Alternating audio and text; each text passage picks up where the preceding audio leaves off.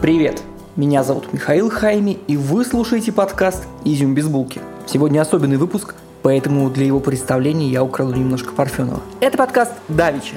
То, без чего их невозможно представить, еще труднее понять. Поехали!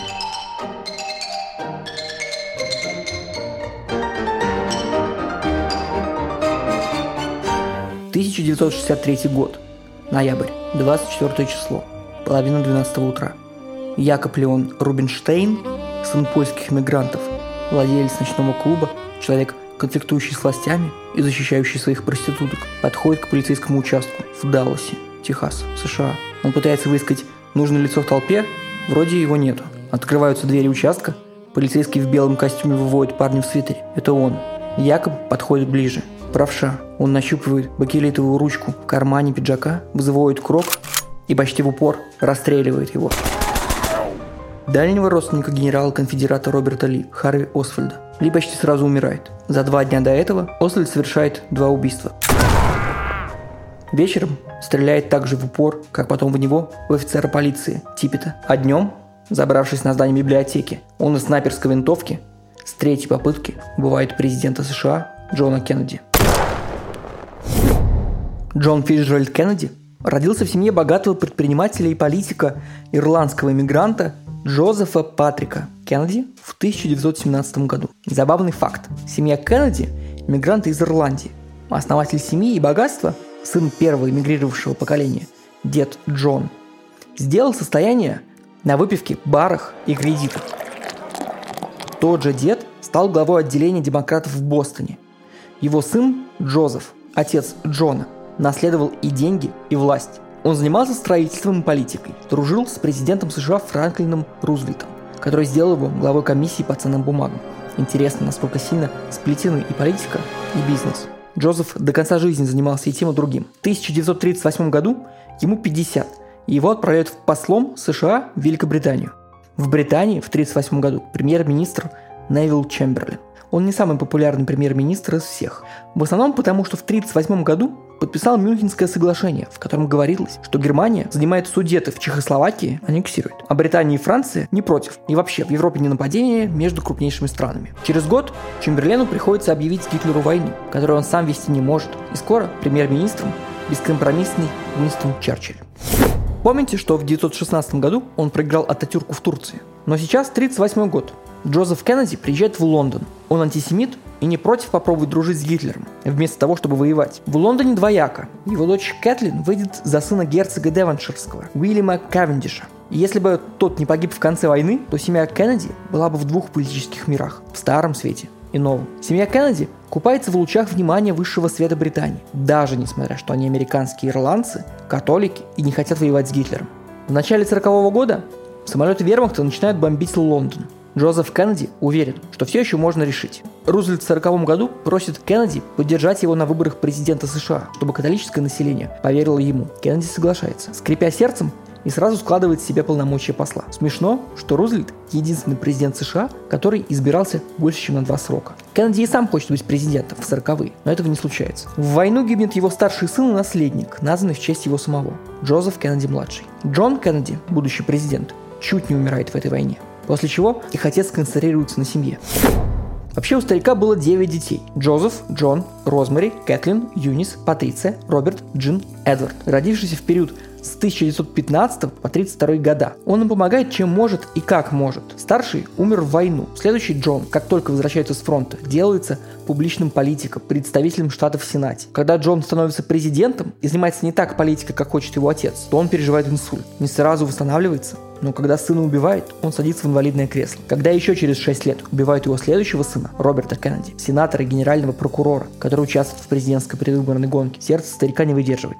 Он проводит последний год жизни в параличе и умирает в 69-м. Он как великий Гэтсби, герой романа Фрэнсиса Скотта Фиджеральда, богатей-бутлегер, отчаянный человек, но тот, у которого получилось. Получилось в смысле того, что он дожил до долгих лет, его не убил, подозрение любовной измены, отчаявшийся автомеханик. Парализованный, только глаза, висящие над парком, живы. Из правого стекает слеза. Ладно вам, вот шуточка. Если вы можете это услышать, то вы живы, и вам, скорее всего, везет больше, чем всей семье Кеннеди. да, не смешная. Джон Фиджеральд Кеннеди – человек, на чем примере Америка узнала, что можно все. Он родился 29 мая 1917 года у Джозефа и Розы Кеннеди. Фотографии Розы Кеннеди можете увидеть в моем фейсбуке, ссылка в описании. Всю жизнь соревновался со старшим братом Джозефом Кеннеди. С детства всегда был в пределе. Оба деда по линии отца и матери занимались политикой. Он помогал отцу матери, Джону Фиджеральду, избраться на пост мэра Бостона, вместе агитируя и ходя по домам. Позже дед поможет ему с выборами в Сенат. Еще Джон помогает сестрой Розмари, которая страдала от задержки в развитии, а после неудачной лоботомии в возрасте 23 лет перестала говорить и всю жизнь провела в клиниках. Интересно, бывает удачная лоботомия. Джон второй в семье, потому что первенец всем лучше. И изгой в обществе, потому что А. Ирлашка и Б. Католик. Плохо учится, много болеет и ничем не интересуется. Он живет на задворках сериала «Подпольная империя». Там буквально есть его отец. Он неприкаянный мальчишка, кончает школу без интереса, проводит время за сочинением и распеванием непристойных песен. Потом барабанная дробь. Поступает в Гарвард. Потом в Лондонскую школу экономики и политики. Ничего из этого не кончает и поступает в Принстон. Потом опять в Гарвард. Хорошо иметь богатого отца. Еще он ездит по Европе, влюбляясь в Италию и Германию.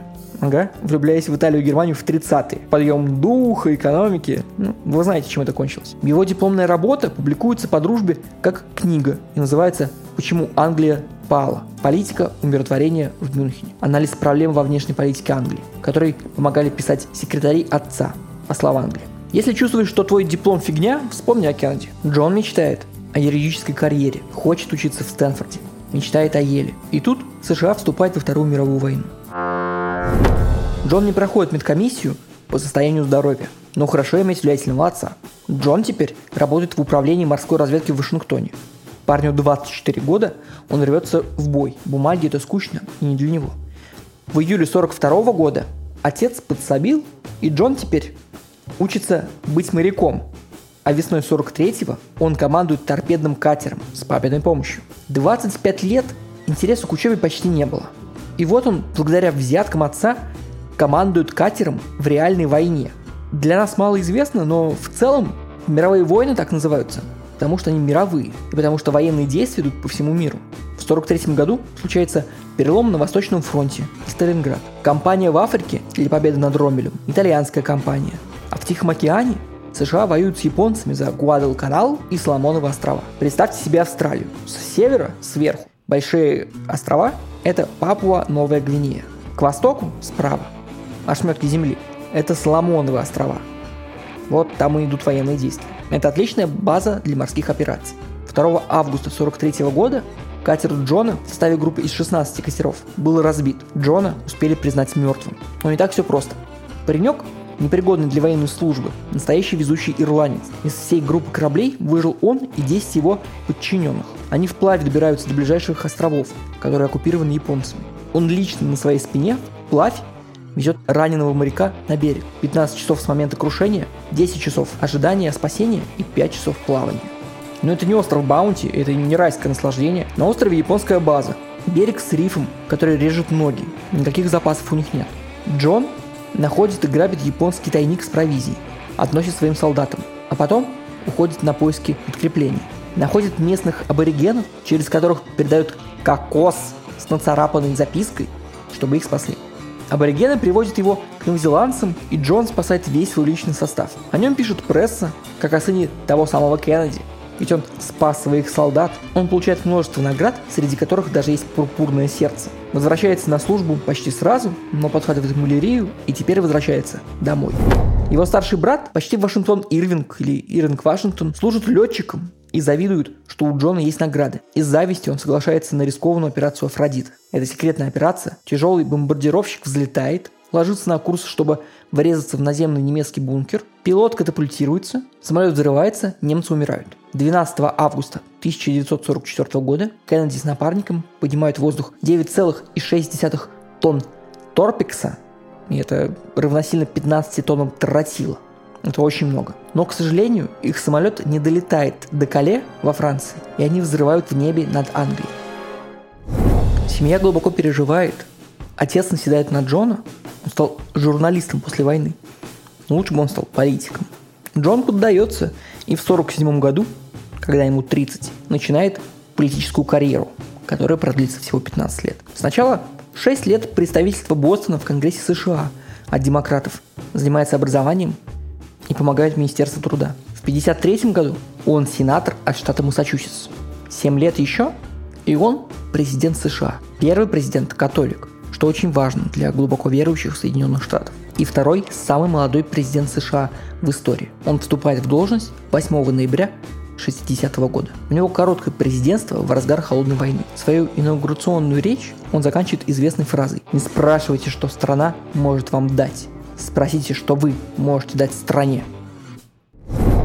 О, эти удивительные 60-е. Ожидание перемен, холодная война, телевизор в каждом доме, общедоступное образование, борьба за собственные права, увеличивающийся разрыв между богатыми и бедными. Кеннеди богат, он красив, имеет много романов, а еще женат. Он self-made man и везде появляется как в Инстаграме. Отлично выглядит и отлично говорит. В 61 году едет в Европу в турне, которое изменит его жизнь. Там начинаются его проблемы. Встреча с русскими, возведение Берлинской стены, знакомство с Анасисом. Черчилль был прав еще в 1945 году. Русские несут коммунизм в Европу. Он встречается с Никитой Хрущевым, Оба нравятся друг другу, но это не помогает делу. Берлин разделен стеной на западный и восточный. Он забирается на трибуну и кричит «Ich bin ein Berliner». Потом будет шутить, что это значит «Я пончик». Но на самом деле нет. «Я берлинец». Они не могут просто разделить вас. Нас. Разделенный Берлин – это разделенное сердце. Сердце каждого. Я берлинец. Потом встречается с каким-то греком на какой-то яхте. Грек рассказывает, будто отдался на насилие в детстве, чтобы выжить, и оказывает недвусмысленные знаки внимания его жене. Но в целом Джону все равно. Один ребенок у них уже есть, у него множество любовниц, а скоро будет спать с самой Мэрилин Монро, поэтому плевать на грека. Джона волнует русских. С 1944 года в мире действует Бреттон-Вудская система. Доллар – основная мировая валюта – Джон почти лично финансирует восстановление мировой экономики после войны, пока он президент. И тут какие-то коммунисты, которые в Штатах постоянно мешают, возводят в Берлине стену. Ох, он их проучит. Спойлер. Нет. Джон тайно размещает в Турции ракеты средней дальности, которые долетят даже до Москвы. Размещает их в Измире. В таком случае СССР, возможно, противник, не сможет ответить ударом на удар, потому что командный пункт будет разрушен. Это Москва. Хрущев также в тайне везет ракеты на Кубу.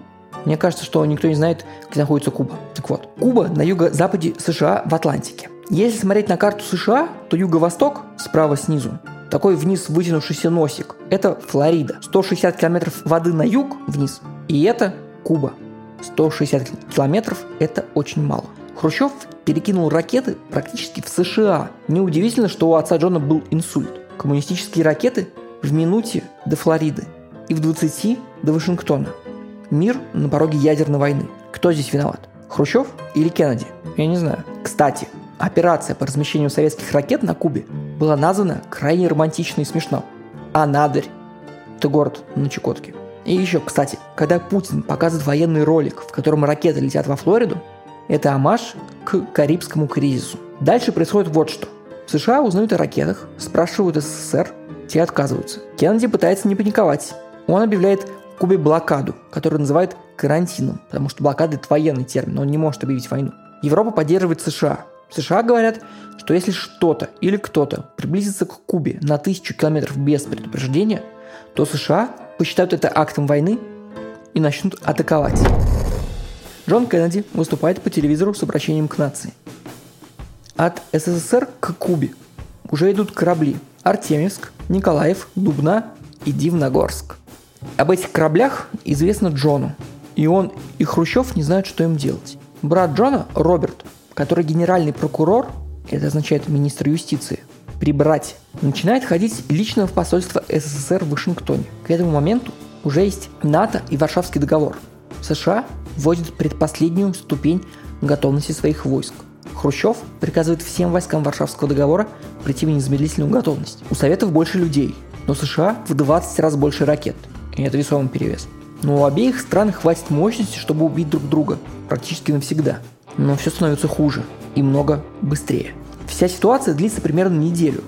И вот в субботу, 26 октября, Кастро уверен, Кастро – военный руководитель Кубы. Он уверен, что американцы вот-вот захватят весь остров. Он просит Хрущева срочно, срочно стать решительнее. Хрущев стесняется и боится.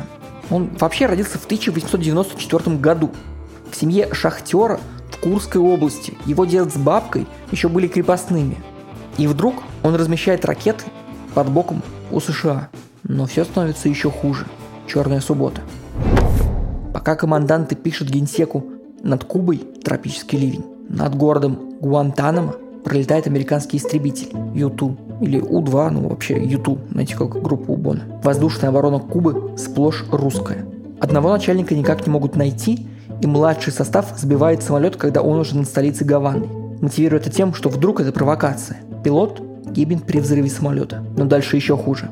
Помните, что Российскую империю, потом СССР, а теперь Россию от США отделяют всего 5 километров. От Чукотки до Аляски. Пока один истребитель Юту гибнет на Кубе, другой на Северном полюсе берет заборы воздуха на предмет ядерной пыли и на обратном пути сбивается с курса и залетает в воздушное пространство СССР, где его перехватывают МИГи и сопровождают самолет на низкой высоте. Юту летит на высоте 20 километров, МИГи 16 километров. Никто ни в кого не стреляет, все боятся. Хрущев в шоке. Он придумал то название Анадырь, чтобы сбить американцев с толку. Но тут над самделишным Анадырем летают американские истребители. Что это, объявление войны? Но дальше еще хуже. Два американских самолета летают над Кубой на малой высоте. И их обстреливают из зенитных орудий. Никто не пострадал кроме психики Фиделя. Он связывается с Хрущевым с предложением нанести превентивный ядерный удар по Флориде. А если в ответ на агрессию США разрушат Кубу, то плевать. Победим империализм вместе. Ротфронт. Куба готова собой пожертвовать. Хрущев посылает Фиделя к черту. Следующий день, воскресенье. Роберт Кеннеди, брат Джона, идет в советское посольство. Передает предложение брата отозвать ракеты совместно. Хрущев в тот же день сажает все советские самолеты в небе над Карибским морем обратно на Кубу. Приступает к демонтажу пусковых площадок на Кубе. Кеннеди выводит американские ракеты из Турции. Кризис потушен. Кеннеди – национальный герой. Спас весь мир от злобных советов, хотя приложил руку к созданию кризисной ситуации сам. Но дальше хуже. Хрущева снимут через два года, хотя он проявил себя как человек. Кеннеди получит слишком много публичности, которая его погубит. Причем здесь Беларусь, спросите вы. Ли Харви Освальд, несмотря на то, что Ли это его имя, он имеет отдаленный родство с генералом Ли, который воевал против Линкольна в гражданской войне. И у генерала Ли это фамилия. Ли родился в 1939 году у вдовы матери. У него было еще два брата. Старшего он боготворил и всюду следовал за ним. Освальд учился так себе не закончил школу, читал бульварную марксистскую литературу. Он был из бедной семьи и был уверен, что из своего никем он сможет стать всем. Из богатого отца, вообще без отца. Он не кончает школу, не поступает в университет, но попадает в морскую пехоту. Но он плохо стреляет и еще хуже пишет. В его личном деле есть запись, что он сам выстрелил себе в локоть на ночном дежурстве. Он без друзей и очень одинок. Дальше все как в кино – Прибыв в увольнение, он подает документы на обучение в европейских университетах. На корабле приплывает во Францию, оттуда Англия, и вместо Швейцарии, вместо фиктивной учебы, летит в Хельсинки и просит убежище в Москве. Ему дают визу, но вместо Москвы отправляют в Минск, где Освальд пытается отказаться от американского гражданства и поэтому попадает на первые полосы американских газет. Не потому что герой, а потому что бросает свою страну. В Минске его берут на Минский радиозавод имени Ленина, работать токарем. Дают зарплату в 700 рублей вместо обычных 120 и дают однокомнатную квартиру в шикарном сталинском доме на улице Калинина. Сейчас улица Коммунистическая, дом 4. Посмотрите, интересно. За ним следит госбезопасность и старший инженер Станислав Шушкевич. Тот сделает огромную политическую карьеру и от лица Беларуси будет подписывать соглашение в Беловежской пуще. Это соглашение 91 года о прекращении существования СССР и создании СНГ между Беларусью, Украиной и Россией. Ну а теперь Оследу скучно. В Минске ему делать нечего. Некуда тратить свою зарплату. Он встречает свою любовь, Марину Николаевну Прусакову, фармацевта из Архангельска. А мы знаем, что это всегда адское сочетание. Они женятся. Ли просит дать им возможность вернуться в США, и, к счастью, для США и СССР они уезжают из Минска. Ли Освальда очень жалко. Он поддавался худшей пропаганде. Сначала сам читал бульварные газеты про марксизм, потом советское информбюро, Потом жил в Минске, и он верит, что вокруг Союза фашисты, которые требуют реванша. Правильно Хрущев сделал, что стену Берлинскую возвел. от фашистов. А этот жалкий империалистический прихвостень, сынок богатея, у которого все было на золотом, даже не на серебряном блюде. Прихвостень фашистов забирается на стену, кричит, что он берлинец, значит фашист, потому что хорошие берлинцы с другой стороны. ФСБ, ФБР позже найдет в личном архиве Оследов фотокарточку, на которой он держит злосчастную снайперскую винтовку, а на вороте подпись «Охотник на фашистов». Ха-ха. 22 ноября 1963 года. В городе Даллас, Техас. Президент Кеннеди всеми любим. Убийца Ли всех ненавидит. Президент Кеннеди садится в лимузин кабриолет со своей женой Жаклин, которая в красивом розовом костюме а-ля Шанель и такой же розовой шляпке. Ли Харви Ослет с винтовкой в рюкзаке забирается на крышу библиотеки. Вот книги он любит. Книги его сделали тем, кем он стал. Кортеж приезжает мимо библиотеки. Президентская чита машет публике. Та в восторге. Простые Джон и Джеки, такие же, как и они, добились всего в этой жизни. Джон – настоящий капитан Америка. Он участвовал в войне, уделал фашистов, потом уделал коммунистов. Он супергерой, но Ли уже выстрелил. Первые два раза мимо. Никто не понял, что за звук. У мотоцикла выхлоп прохудился. Что это? Третья пуля входит за правым ухом президента и выскакивает за левым, оставив дыру размером с кулак. С той стороны сидит Жаклин. Она визжит. Ее розовый костюм теперь в красную и бурую крапинку. Кровь, мозги и кость. Она орет. Выскакивает на багажник автомобиля. Агент безопасности толкает ее обратно. Президент жив. Его привозят в госпиталь, где он скончается на глазах своей жены, которая на глазах всего мира передает власть на борту номер один Линдону Джонсу. Она еще в его крови. Смотрит за чужой присягой. В этом самолете меньше суток назад. Они вместе занимались любовью. А теперь его нет. И она смотрит уже на 36-го президента США. Всем плохо. После убийства ли спускается из библиотеки. Вечером убивает копа. А через два дня убивают его самого. Жаклин. Вот о ней мы поговорим в следующий раз. Она будет считать, что теперь она проклята и женится на греке, который был в ней заинтересован больше, чем она в нем. В следующий раз Жаклин, Белый дом, греческая трагедия. Я надеюсь, что вам нравится этот подкаст. Я очень стараюсь. Пожалуйста, Consider to поддержать меня. В описании есть ссылка. Можно дать мне свой имейл, и раз в месяц я буду писать вам интересное письмо и прикладывать рассказы. Не мои, а в смысле литературу. Или дайте мне ваш домашний адрес, и раз в месяц я буду присылать очень красивую открытку. Или заказать мне выпуск по собственной теме. Это стоит последовательно 150, 500, 2000 рублей. Деньги идут на оплату звукорежиссера и в будущем мультипликатора.